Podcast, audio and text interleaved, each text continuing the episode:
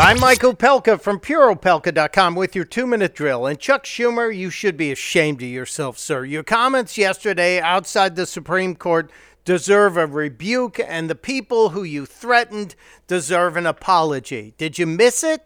I don't know how you could, but just in case, here's what Schumer said to a frothing crowd of pro abortion people outside the Supreme Court. I want to tell you, Gorsuch, I want to tell you, Kavanaugh, you have released the whirlwind and you will pay the price. That was the initial part of Schumer's statement, and that's honestly the only part that CNN seems to be playing this morning. I think they're trying to minimize the damage that followed when Schumer actually made a real threat to the two justices. You won't know what hit you if you go forward with these awful decisions.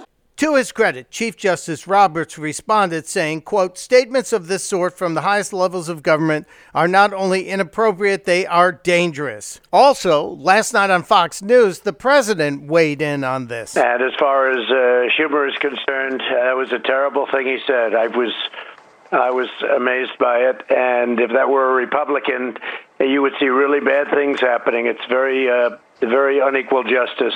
Unequal justice indeed, sir. Great point, Mr. President. I know Mitch McConnell has plans to make a very public statement rebuking Schumer. It can't happen soon enough. It can't be strong enough for me. Schumer should apologize publicly, but I doubt he will. Testudo, my friend.